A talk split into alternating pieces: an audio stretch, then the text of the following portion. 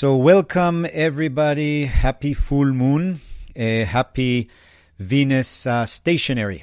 I'm uh, in this new setup here in Istanbul. I had to use my thick book. Thank God the translation to Turkey is also pretty thick, so it can keep my mic up. I hope it's good sound. And um, uh, this is my room in Istanbul. So, welcome to my bedroom. And uh, if my stomach makes a little bit of strange sounds, it is now 9 p.m. here in Istanbul, and I've been charting all day long, and I haven't yet uh, gone to uh, eat. So I apologize if there is a stereo coming from two places. But I hope my stomach, being cancer, uh, all stomachs are cancer, it will channel the information the right way. And what I wanted to talk about today is first of all, uh, welcome to the full moon. We are here now on the full moon in Gemini. Remember, we talked about it last week that it happens to be right now that we have the last full moon of 2021.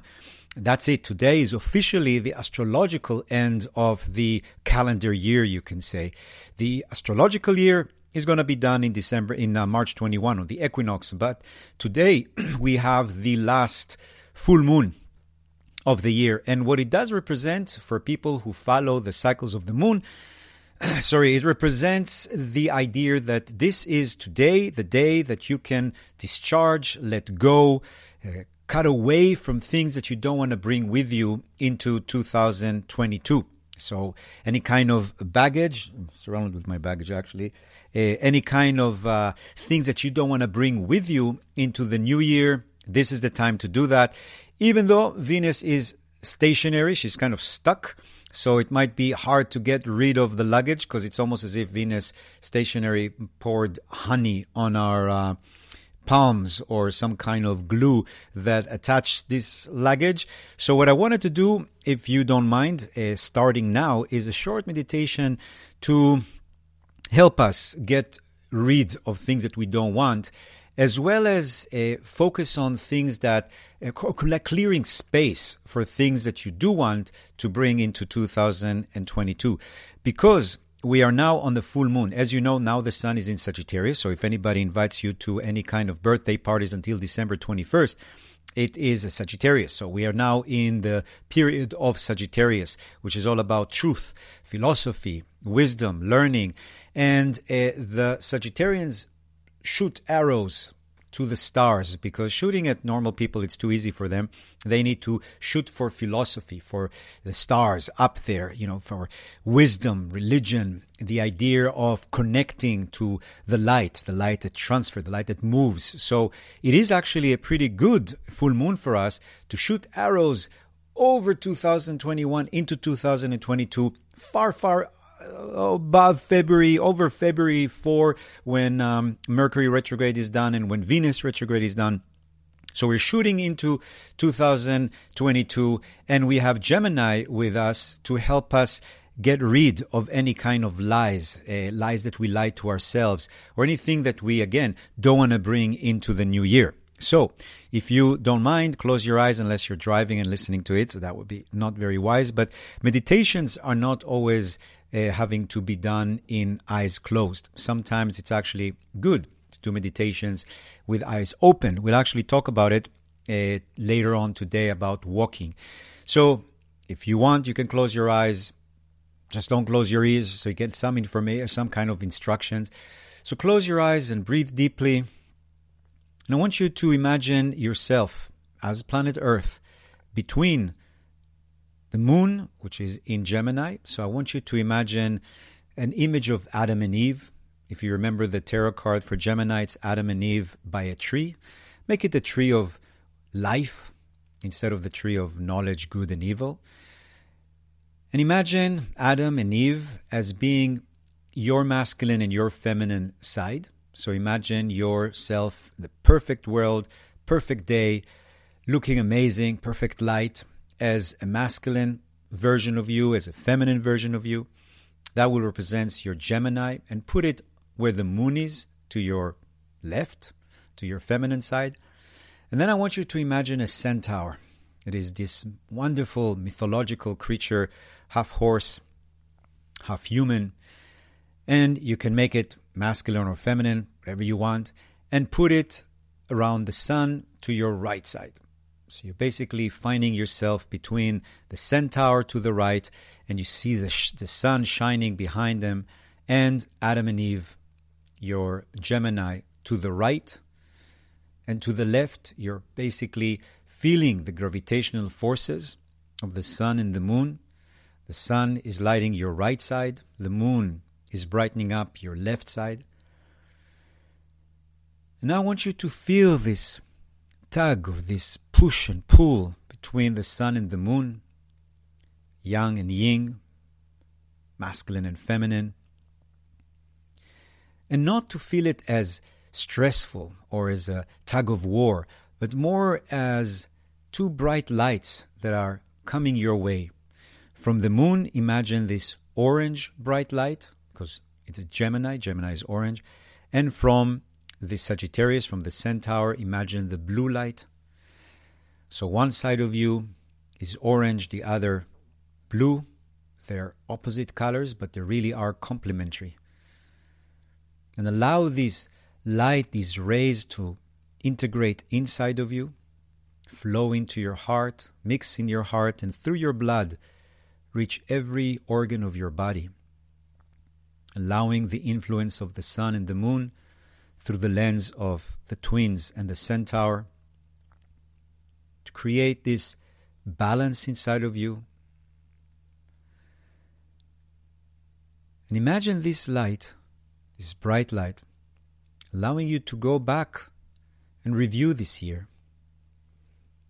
Start with this month, December, and think in December an incident, a situation, an event, something you said, something you felt, something you experienced that you would want to let go of, erase, not bring with you any of its effects.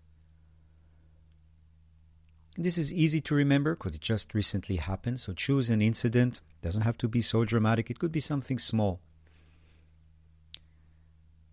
You failed to go to a yoga class or you failed to finish an assignment. And now try to go towards November. And bring something from November that you do not wish to bring to the next year.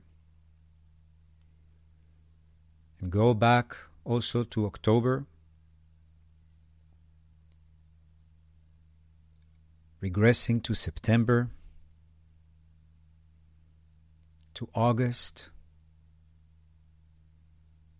July, June. And I know it's hard to be so specific, but maybe there are incidents that you remember precisely what month it happened. You can jump back to that month. Maybe May, April, March, February, January. And imagine how you're using this orange combination with blue light to break that scene, pixel after pixel, note after note, word after word. Break it away as if it's melting, dispersing, disappearing. Allowing this blue and orange light not to erase it out of your memory, but to change your attitude towards what happened. So the experience could be with you, but you won't have to bring into 2022 any of that negativity that is associated with it.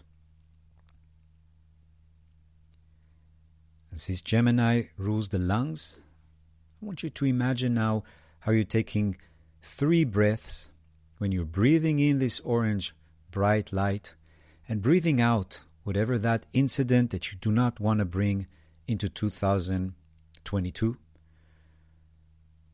Do this three times, imagining how you breathing this pure bright light, but at the same time breathing out what you do not want to bring with you.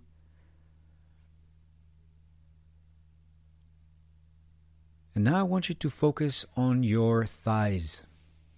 You can even put your hands on them, your hips, focusing maybe on your liver, surrounding it with blue light. And as you breathe now three times, imagine how the blue light you're breathing in is invoking something that you do want to bring with you into 2022. Sagittarius is the archer, and you're going to shoot that arrow towards 2022. Maybe a lesson. Maybe you can think about a way you could have done whatever it is that you regret in a better way. Something you want to have a second chance. Do the same thing. You breathe in you what you want to bring into 2022 and breathing out any kind of doubt, fears that you do want to leave behind. You do the same thing three times with the blue light. And when you feel that you have completed this light work, take one integrating breath of white light, combination of these two, and slowly come back to the here and now. So, what I wanted to do today is uh, what I did prepare is first of all an interesting uh, situation that we have to start paying attention to. I think we covered it quite a lot here. The idea that we have to start paying attention to the shadows. Uh, what do I mean by the shadows? We have to pay attention to the shadows of retrogrades. That's it. We are now in a new world. It's almost like we have to start carrying masks everywhere because, you know, we don't know what kind of uh, Greek letter will come upon us.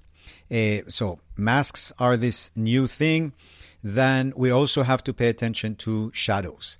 The reason why is because we talked about how everything in our system, the ecology, the economy, our emotions, everything is getting very sensitive now, very volatile uh, all around the world. You know, I get to now travel again, so I get to hear and witness people going through a lot of challenges in different countries that are very similar uh, around the world, to be honest, so far, what I've seen.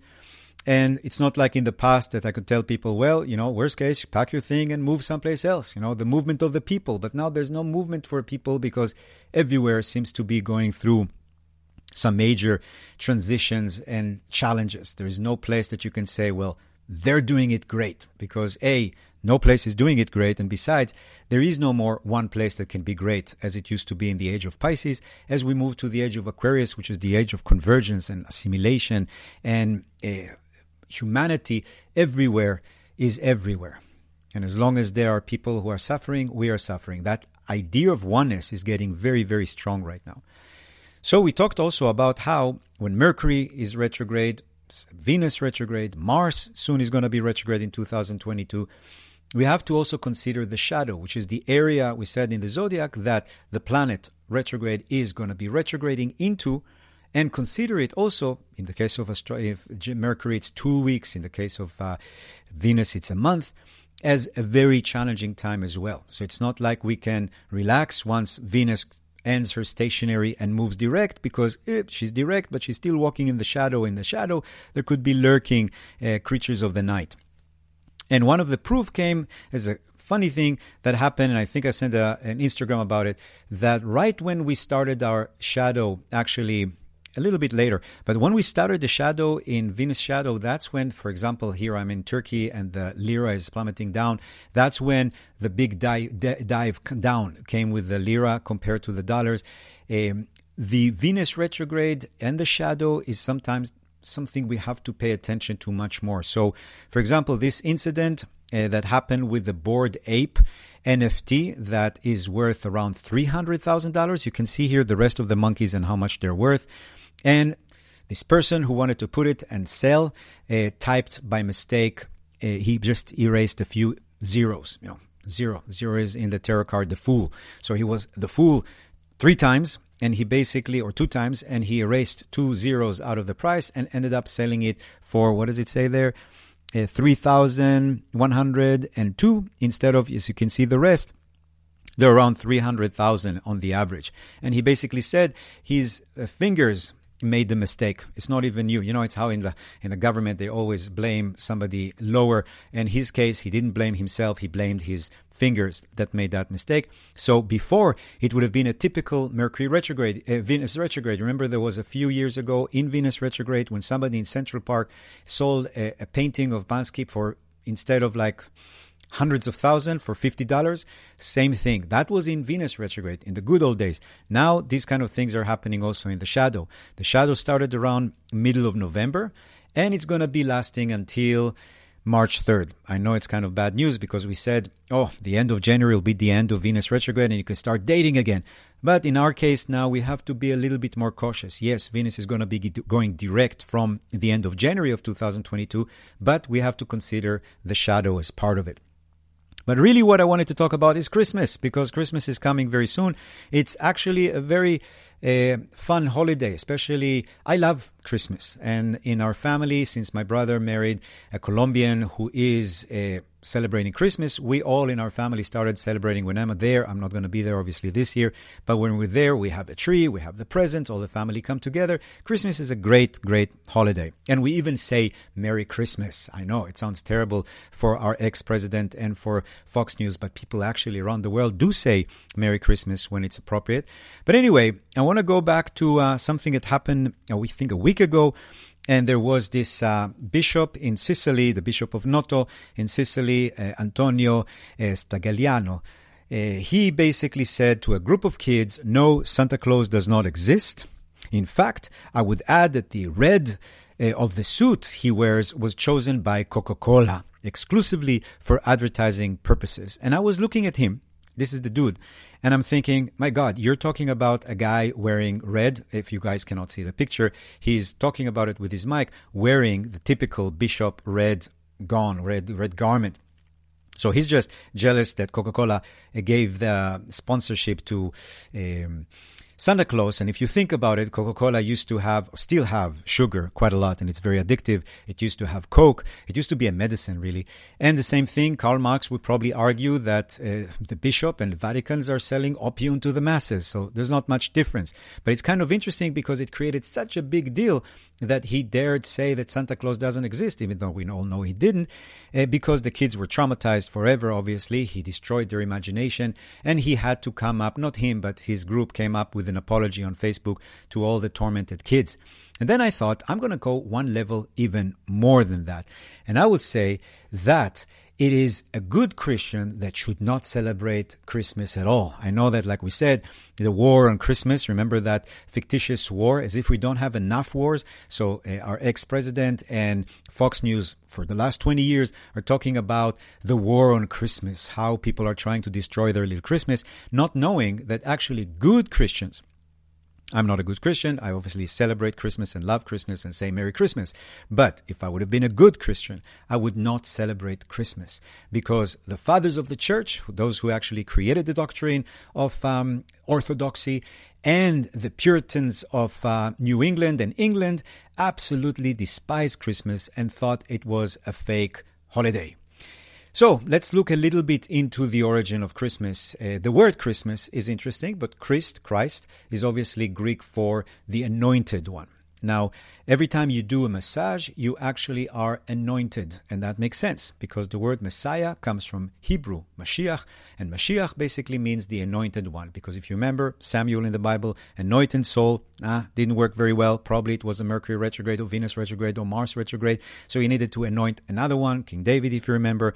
So the whole idea of being anointed is the Messiah. And Messiah is a person who is anointed. And that's why when you are doing a massage, massage again comes from the word Messiah, you are also anointed if the massage is good, if, if, if the oil is, you know, a good oil, and there's a whole formula of what the oil needs to be in the Bible. But anyway, Christ or Christos is the anointed. Mass basically means um, the message or it means the last message in, uh, eh, from Latin. It's come from Latin, and the idea is that it is the message that flows with uh, the holiday, the message of the Anointed One. So this is the idea of the Mass of Christ, the Mass of Christmas.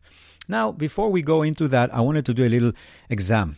Uh, I did that actually in a class in Bulgaria a while ago, and I offered money to whoever gives the right answer. I'm not going to give you any money because I can't send digital coins, I guess. But who am I? This is going to be the question. A, I'm a supernatural being. Oh, no, sorry. A supernatural being, like an angel, informed uh, his mother that the child that she's going to conceive would be uh, a mere mortal, not be a mere mortal, but would be divine. That person that we're talking about here, a mysterious guy, he was born miraculously at around 4 BCE in Roman occupied territories. Okay, another clue. As an adult, he left his home and went on a ministry around his um, Saturn return, around the age of 30, urging his listener to uh, live not for the material things in this world, but for spiritual. He gathered a number of disciples around him who became con- convinced that his teaching were divinely inspired and that he himself was divine. Another clue. He performed many miracles, healing the sick, casting out demons, and even raising from the dead. Another mirror. Another clue. At the end of his life, he rose a lot of opposition, and his enemies delivered him over to the Roman authorities for judgment. Another clue.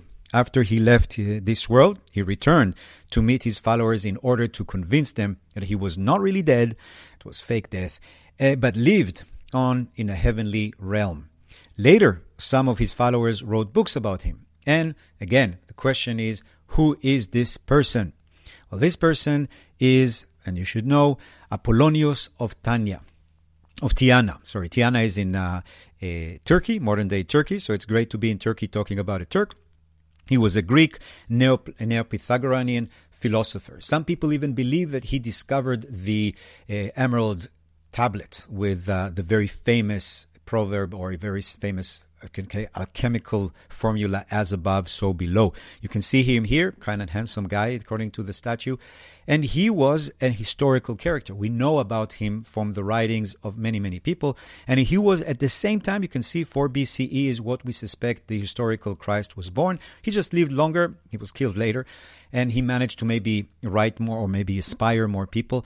But what philosophers, uh, what historians actually believe when they talk about the historical Christ, I was really, really fascinated with a few years ago about the whole research about who was this Jesus of Nazareth and how much historic historicity historicity was uh, about his life and this character came about because what happened is that in Turkey, modern day Turkey, the followers of Christ and the followers of Apollonius met. And what we see in the stories as the years progress, that the stories become more fantastical.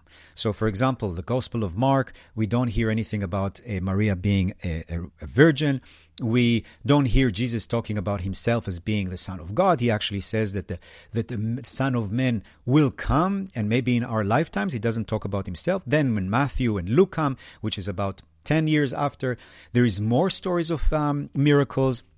When you get even to John, who wrote it like 50, 60, 100 years after, the miracles are amazing. And then Christ says, I am, you know, that whole uh, monologue about I am God, I'm before God, and all that. So it's really interesting to see how, as these, uh, is the followers or the fans of Apollonius met the fans of Jesus, they started fighting among themselves to see whose uh, master was more magical, more um, of a wizard. And of course, we can see the level going up and up and up. It's almost like two kids in a kindergarten arguing whose fathers is stronger and they started um, starting to bring that level higher you know first my father has a truck no my father has an ambulance no my father has a fire a car and so forth so that's really interesting how you can see the that that track going through the gospels as they get closer and closer to 100 CE they become more and more full of miracles, more wizardry. They become, they move from being philosophical to sci fi. But it's interesting, oops, it's interesting also to see that uh, in the first few hundreds of, uh, uh, let's say, the development of Christianity, we're talking about the fathers of the church, they dismissed the whole idea of when Christ was born because they thought it was very pagan to actually celebrate a birthday of Jesus. And not only that, what happened around 2 300 BC, 100 CE after Christ, uh, what happened is in the Common Era, sorry, but after he's dead, what happened was that more and more followers started to think that Jesus was an entity. It was an archetype, like what we call Christ consciousness, that it was um, a spirit in a sense. And the church was very worried about that. So the best thing to do to combat that is to decide if he was a person, he was born in a certain time. So let's decide when his birthday was actually happening. And that way we can stop all of these um, rumors about Jesus being a, a, spirit in sense. And that's what started the whole journey of the idea of Christmas. So for example, if you look at the gospels, there is no mention of when Jesus was born. Nothing whatsoever. The only thing we have from Luke is that he talks about how the shepherds uh, shepherds around that time was tending the flocks at night. Now if you know in Israel, Bethlehem is kind of high, not too far from Jerusalem, the the shepherds are not tending the sheep out when the night in the winter. So it was definitely not winter. We suspect he was probably born like we talked many times here before, during the time of Aries. And if you actually read the fathers of the church, Origen of Alexandria from 165 CE, uh, uh, Irenaeus from 130, uh, Tertullian from 160 CE, all of them are talking about no birthday. Please, we have a list of possible birthday, but there is no December 25, by the way, and there is no birthday for Jesus. You cannot celebrate his birthday. Why? Again, because it was very popular for pagans to celebrate the birthday of gods. We talked about it just like a week ago that Apollo's birthday was celebrated every month on the seventh day. And of course, the winter solstice coming up in a few days was considered to be the holiday or the day of birth of Attis and Mithras and um, Horus and Osiris, and later on also Apollo and Artemis, his twin sister. And that was the reason why eventually the church decided to celebrate on December 25. There's a few reasons why it happened. First of all, there was a very ancient celebration for Saturn, Saturnalia. Uh, it's interesting that they chose to celebrate the most important celebration for Saturn when we know that Saturn is usually the cause of trouble in a, ch- in a, in a chart. And in Saturnalia, that was celebrated 17th of December until the 23rd. You can see just before the, sol- uh, the, solstice and just after. Of course, August, Augustus uh, decided it's too much, so he celebrated only three days. Then Caligula decided, no, no, no, let's do it for five days. But it was around December, and it was a holiday that people gifted each other gifts. Again, psychology is that the days in the northern hemisphere become very dark and very sad, and you need to gift each other. You know, the shopping therapy we didn't invent in the Western civilization; it was before. At least gifting makes you feel good. The other reason is that 274 CE, the Roman Emperor uh, Aurelian established a feast for the Sol Invictus. And the Sol Invictus basically means the unconquered, unconquered soul was celebrated, or, or son, sorry, celebrated on December 25. And that was a religion that was very much competing with Christianity up until 313, when Constantine decided, enough of all this, uh, Christianity is legal, and in fact, I'm going to become Christian, so the rest of the empire followed him. So at first, there was really a battle between the two ways of thinking. Christianity was very much followed by women and poor people because it was actually, compared to other religion, more uh, open to the poor, obviously, to the to the to the disenfranchised, which of course included women, and women started converting the men. And not only that, Christianity is a very family oriented uh, religion, and the Sol Invictus was more about power, it was more about the warrior, it was more about winning. Christianity, in a strange way, was about not losing, but about sacrificing yourself. And you can't really win a war against a religion that tells us that it's considered to be the highest achievement to die for the cause because you cannot kill it. That's the whole idea of martyrdom. And that's why Christianity took over. In fact, even Nietzsche talked about how what brought Christ- uh, what brought the Roman Empire down was not the barbarian or the Germanic tribes, but actually uh, Christianity and the philosophy of the sacrifice.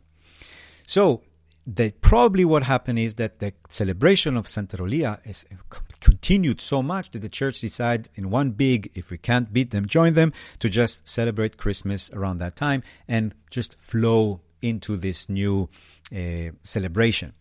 Also interesting that the first 100, 200 years after Christ died, uh, the portrayal of Christ was very, very similar to Apollo. Apollo is good looking, he's young, he's happy, he's considered to be the most beautiful of the gods, and he was the god of music. He was without a beard.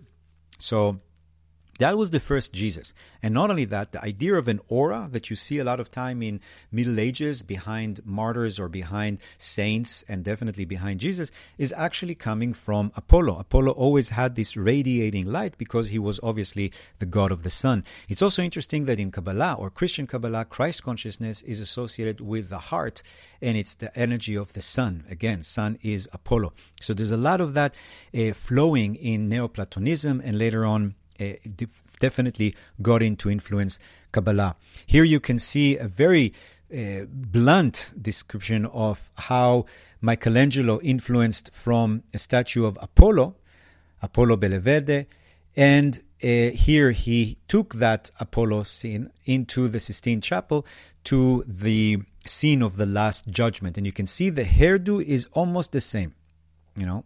And look, he's without a beard and he's kind of good looking. He's not looking like he's kind of muscular and built. He's not like uh, the depiction of jesus of being meek and uh, and very very uh, you know with a beard and very sad and very tormented like you see today.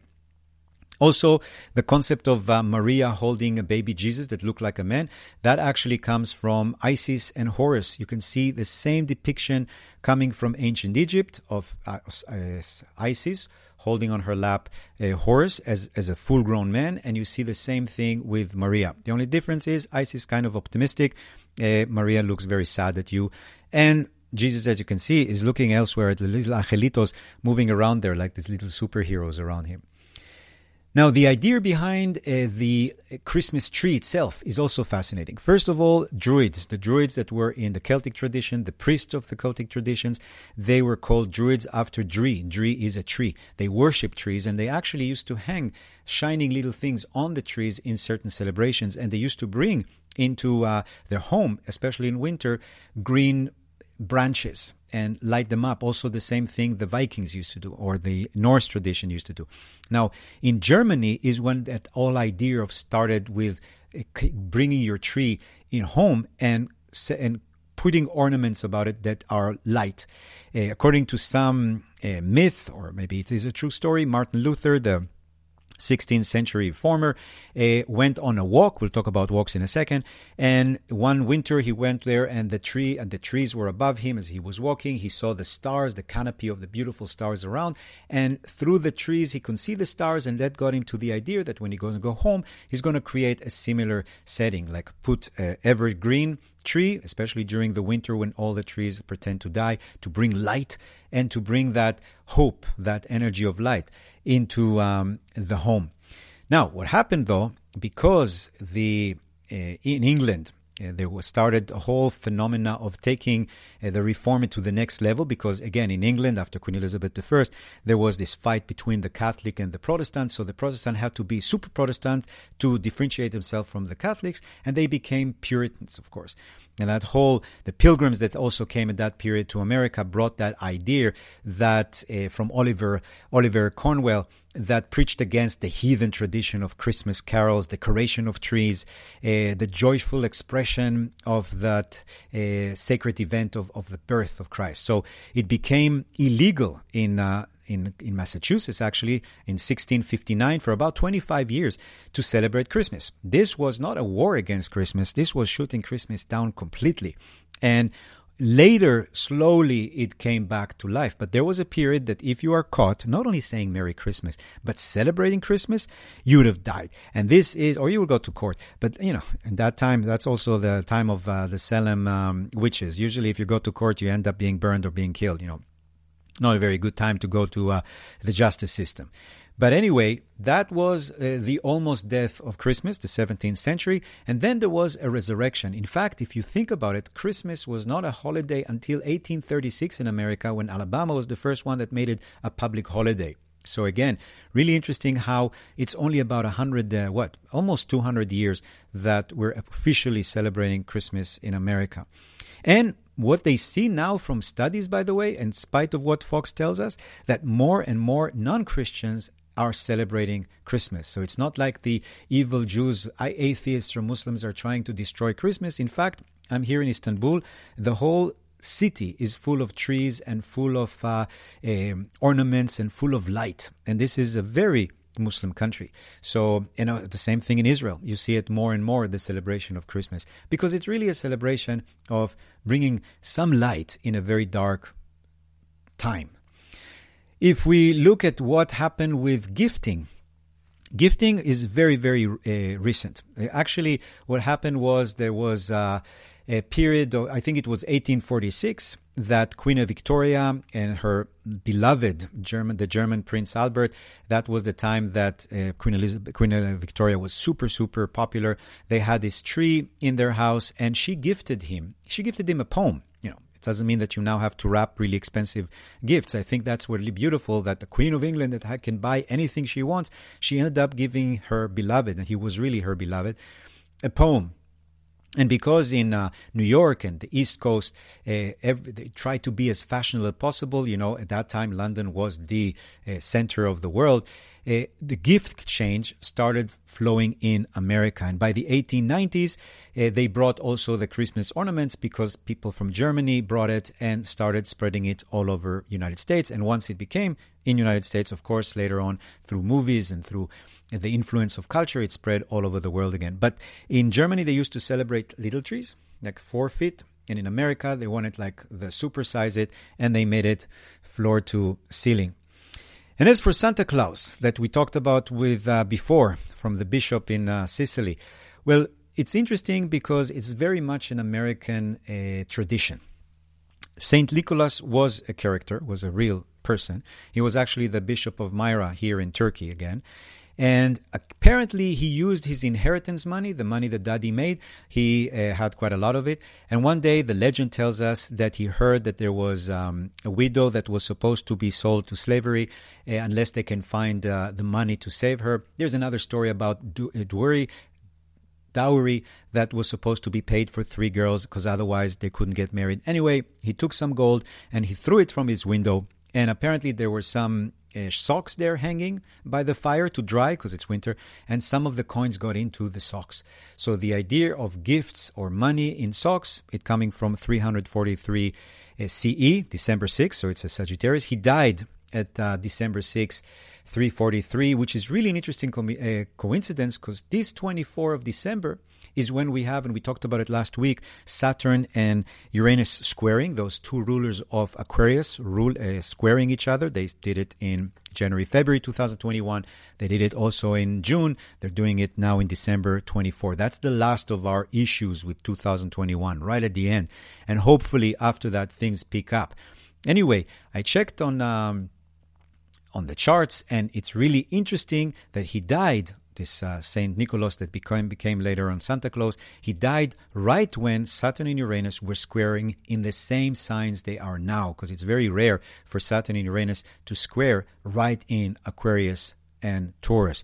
So it's kind of interesting that all of these stories are coming up now, and we're back to the same energetically, uh, energetic square that happened when he died. Anyway, what happened? This is Myra, by the way. If you ever want to visit in um, uh, Turkey, Later on, the whole idea of him being red and being a little bit chubby is coming from a, a poem, Night Before Christmas, that Clement Clarke, uh, Clarke Moore drew in 1826. And then Thomas Nast drew in 1863 for Harper Magazine. A fat a little um, Santa Claus with gifts and with reindeer. So it's not completely true that Coca Cola made him red because he was actually red before Coca Cola uh, made him red.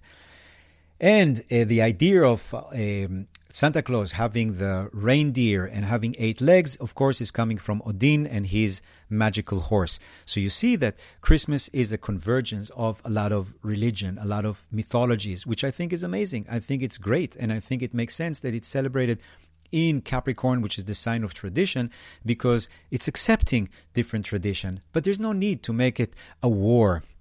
Not everything is a war, you know. Now, what I wanted to do is give you a gift. And what happened is that two days ago, I read this really beautiful um, newsletter that I get almost every day. Uh, it has a very complicated name that I can't pronounce, and I can't pronounce half of the words that I speak, so don't take it personally. It's called the Marginalian. I think it's calling from marginal, Marginalian uh, newsletter, and it's from Maria uh, Popova, which is a Bulgarian lady. So I'm very proud. Uh, I just came from Bulgaria. Half of me is, is Bulgarian from my father's side. And she's really doing a great job in that newsletter. So definitely check it out. And one of the newsletter, the recent one, was talking about walking. And I think that that would be a great gift for you guys because I started thinking about it, not walking yet because it was raining all the time. But I think I'm definitely going to adopt it. I adopted by walking really fast to the point of running, maybe because I'm in areas which too much fire. But I think walking and running is almost the same, except that running is a little bit harder, or not harder, but it's a little bit more uh, demanding. But I noticed that it gives the same effect as walking. And the idea is that she looked into different poem, poets, different philosophers, including Nietzsche, that apparently, and we'll read some, I'll read you some of his quotes, uh, walking was the mechanism by which he was writing. So it wasn't that he locked himself in a, in a place and forced himself to write. In fact, what he was doing, he was walking and writing the books in his head. And then when he came back, it was just about putting it on paper. And this is what he said I'm walking a lot, he says through the forest. Now, that's really interesting. And you know, some of you guys have done the class about colors with me, and we talked about how in research in psychology they found out that walking 30 minutes in green areas like parks elevates your creativity substantially. I mean, this was proven scientifically. Walking 30 minutes in a, an urban setting like downtown New York or downtown Chicago or London does not give you the same effect. Walking is great for your health, but walking around, around green enhances your creativity, not among, not among uh, gray concrete. So he says, I'm walking, and he's a Libra, by the way. And Libra, I mean, I'm talking about Nietzsche, he's a Libra, and Libra is, of course, the color green.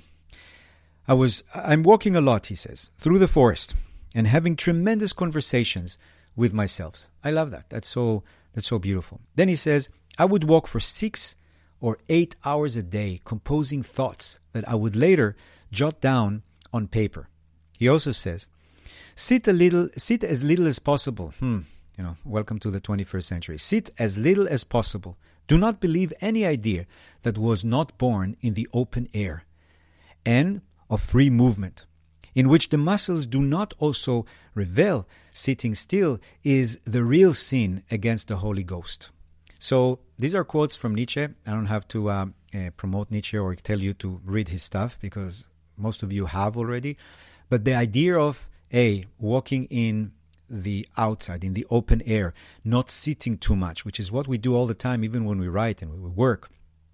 And also not believing anything that was written not through movement is really, really interesting. So the gift that I'm giving you, like Victoria gave to Albert a poem, I'm giving you these quotes from uh, Walking from Nietzsche that hopefully you can start part of your New Year resolution, whether you're a writer or not, it doesn't really matter. All of us have to write all the time to start walking, just walking. And it's not only for your cardio, it's not only for your heart, it's for your head, and it's also for channeling ideas. I mean, that's what we used to do a lot walk. So, after we destroyed Christmas and decided that Jesus was never born, let's look at uh, what's happening this week this week. This is the last week of the year? I'm not sure. No, we still have some left over in this year. This year never ends. And let's see, today is December 19. It's a Sunday. Venus is stationary. For those you can see the chart in front, you can see that Venus is right on top of Pluto. That's the biggest thing with this Venus retrograde because she's going to be on top of uh, Pluto also on the 24th. We'll see it right now because she's stuck now and she's starting to go backward. And then she's going to hit Pluto.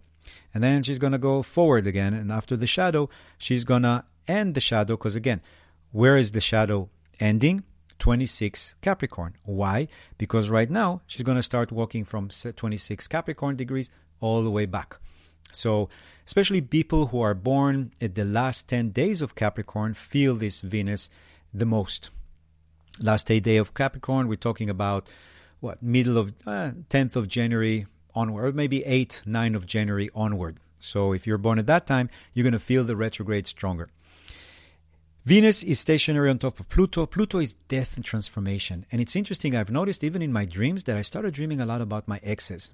Not necessarily that I'm with them together, but maybe some of the anger that I still have that is not resolved, some of the fears from finding somebody like them again. So pay attention. It's going to be really interesting, especially because Neptune, the Lord of Dream, is in Pisces now and of course on top of Minerva, the goddess of wisdom. So we get a lot of wisdom through our dreams. And because Venus is stationary, also to retrograde on top of Pluto, it has to do a lot with uh, transformation, intensity of relationships. Also, it's not too bad with investments. I'm not saying you should get investment, but there could be some ideas, some uh, ways of tapping into a new form of investment. But the main thing is it's trying to release all patterns because Venus in Capricorn is patterns in relationship. Pluto is death and resurrection. It's the ability to rid ourselves from it. So again, this is great because it's going to happen also in December 24, right when the square between Uranus and Saturn are peaking, which peaking, which I think is um, Friday. So up until Friday, if you are annoyed, if you are feeling stuck, totally normal. You know, you're with the with the zeitgeist. You're with the spirit of the time.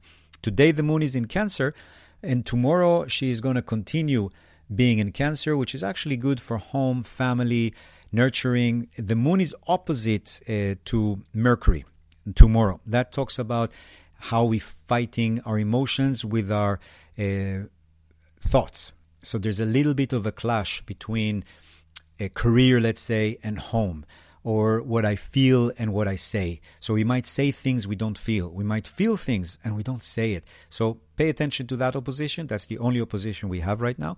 The other square, which causes intensity, like we said, is that Saturn uh, Uranus square that is peaking in December 24. After that, it's slowly drifting away. But we warned you, and I warned you in the book also, this book that's holding the mic, that in September, October, we're going to have in 2022 a little bit of that as well. Hopefully, again, it's not another uh, variant. You know, people here in classes ask me a lot uh, when are we going to return to normal? And I think we talked about it here. We have to. Uh, we have to accept the fact that there is no more returning to normal. I mean, this is normal now. This is normal. This is normal. I think about it. I thought about it a lot when I was actually flying, and I was thinking about how in the past we didn't have to uh, throw our bottles of water. You could come up with a gallon of water into the airplane if you really wanted. With a bucket of water, you could come in. Uh, think about how we used to come to the airport like what an hour before, get in, no lines, no uh, uh, the checkup, not to take up the computer and take off your shoes and all that stuff. So imagine you after 9/11 asking, when will it be normal again? When can we just bring our water into the airplane? You can't. This is the new normal, and I'm not saying that we're always going to have to wear masks, but we might or we might have to learn how to protect ourselves not only from corona there are going to be some other little demons coming invisible demons so we have to get out of the mode of when is it going to be over, when is it going to be done. Um, the other thing that day, I mean, we're we're the last two days of Sagittarius, so anything you want to finish that has to do with learning, teaching, starting these kind of things, it's good to do it before we get into Capricorn, December 21. And what we have on December 21 is the actual solstice. This is the solstice, it's winter solstice if you're in the northern hemisphere, it's in the th- southern hemisphere, it's the summer solstice. So good for you guys, you're starting the summer. But most of the mythologies were created, like we said, in the northern hemisphere. So we're following that. And what is happening now is the days are getting terribly short, if you didn't notice, terribly dark. That's why we have to exchange gifts and be nice to each other. And the darkest day of the year is definitely December 21. The idea is that the goddess is now pregnant. She's hardly moving because it's so heavy, and she's going to give birth to the child of light, like Apollo, like Artemis, like Jesus, on December 22nd. Because in December 22nd, day after the solstice, the nights are starting to shrink and the days are starting to grow, even though the baby is really small, like Isis was holding Horus or Maria was holding Jesus. But the idea is that they're starting to grow. There's starting to be hope in a way. Jupiter is sending. Um, a, no, actually, Jupiter is fine. Forget about Jupiter. Uh, that day is the transition, December 21, between Sagittarius and Capricorn. And we're moving from a very optimistic energy of Sagittarius to a little bit more pragmatic, practical, and somewhat pessimistic for 30 days that has to do with Capricorn. And we also have Mercury in Capricorn, and Pluto in Capricorn, and Venus in Capricorn. And Venus is officially retrograding in December 21, 19, 20. She's just stationary, which again is the worst time to start relationship. And from December 21, she is retrograding until the end of January. Overall, uh, Minerva is coming closer and closer to Neptune. Your dreams are going to become very, very strong up to the end of the year when Neptune, when uh, Minerva is going to be stepping on top of uh, Neptune, which is actually very nice. If you can start writing your dreams, that would be great.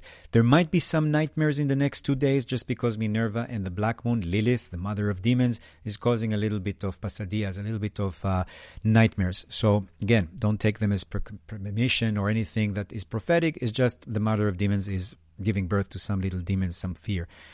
The other thing that's happening is, like we said, the Venus conjunct Pluto. It could be rough on relationships, so just take your time breathing deeply. I know this this Christmas is a little bit um, strange with Venus on top of Pluto and um, Saturn squaring uh, Uranus. There's a lot of happening there, and Venus retrograde, but that's what we have to deal with. And we can manage. The moon is still going to be in Cancer in December 21. Again, all about home and family. But there is a change of energy in December uh, 22. Depends where you are in the world. That's going to be maybe the first day or the second day of Capricorn. By the way, that's the day. Is it the day? No, 23. I'm going to do the class on Capricorn. So if you want to come and hear about the devil and where's the source of the devil and Capricorn and what is Capricorn all about, how to get along with Capricorn, we're going to do that class on the 23rd.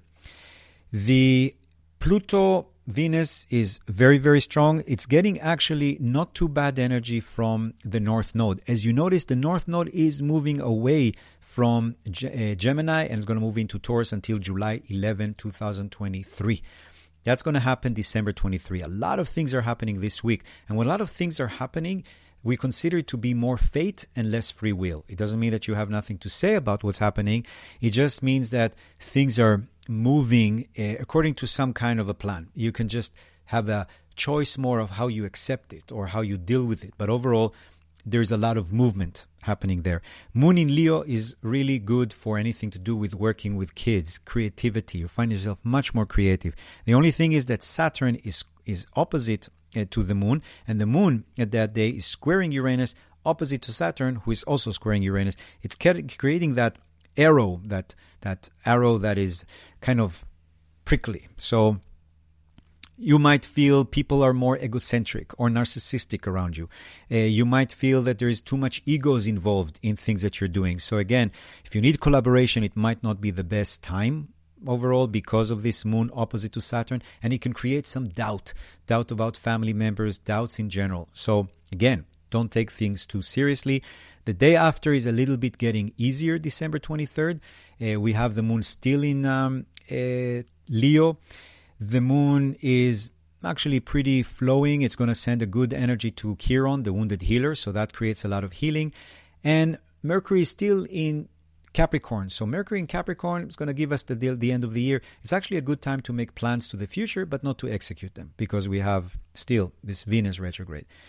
On December 24, it's a Friday, is the peak of that Saturn squaring Uranus. It's happening in 11 degrees Aquarius and 11 degrees Taurus, obviously, because they're 90 degrees away from each other, which is a master number. So even though it's really tough, even though the outbreak of uh, Omicron is going to be the biggest and the strongest around this time, or let's say that's when it's getting a big push.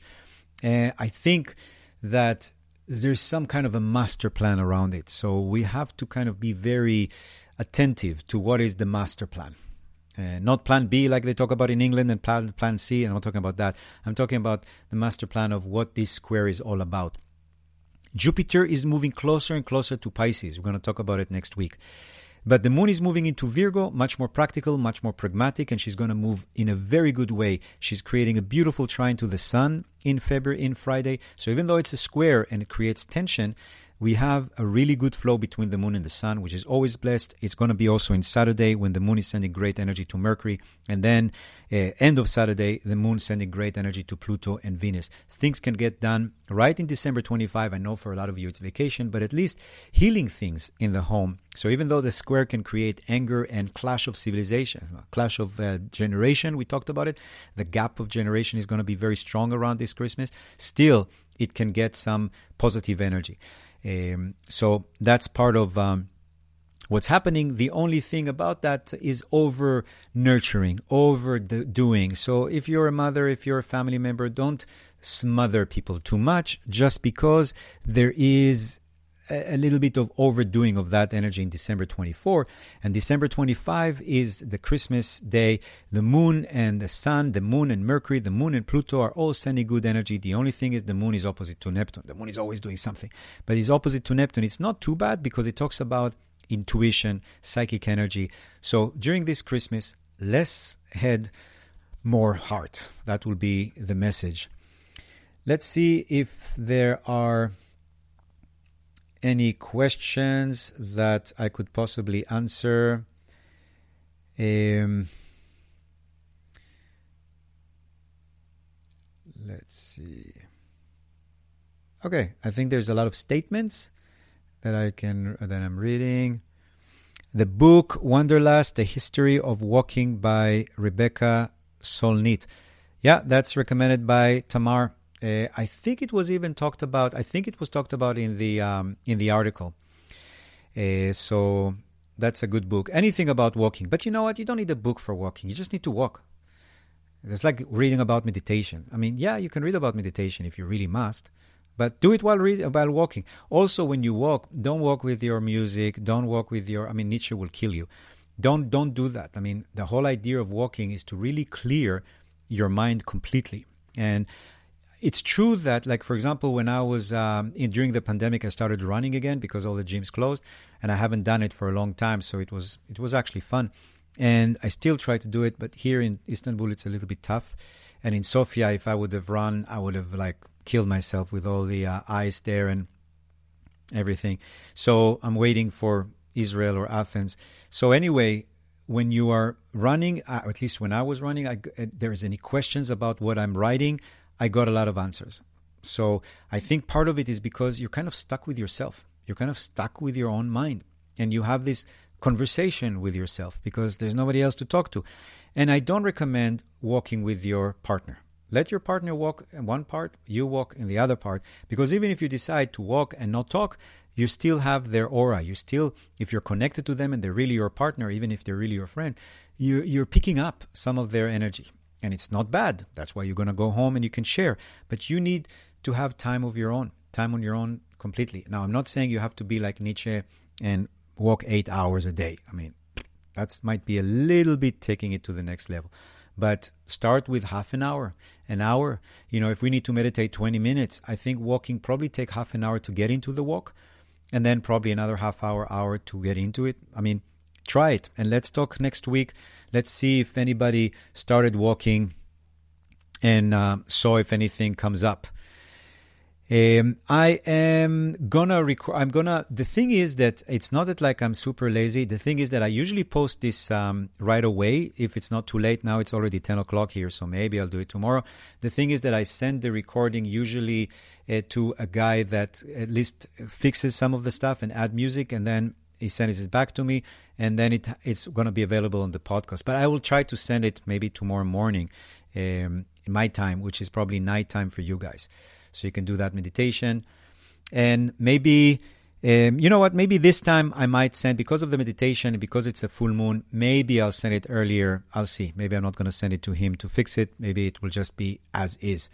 So we'll see. But anyway, I wish you a Merry Christmas even it's not politically correct, or happy holidays if you don't want to hear Christmas. Uh, I think Christmas is amazing. I think uh, uh, pagan holidays are the thing. Sorry um, if the bishop is gonna be angry. And I hope that um, you have a great week, and I will see you, or hear you, or hear from you, or you'll hear from me next Sunday from Athens. I feel like it's a holy trip. I go from Sophia, the goddess of wisdom, to Istanbul, the mother of cities, and to Athens. Uh, so thanks a lot and have a wonderful, wonderful holiday of light and holiday of green trees.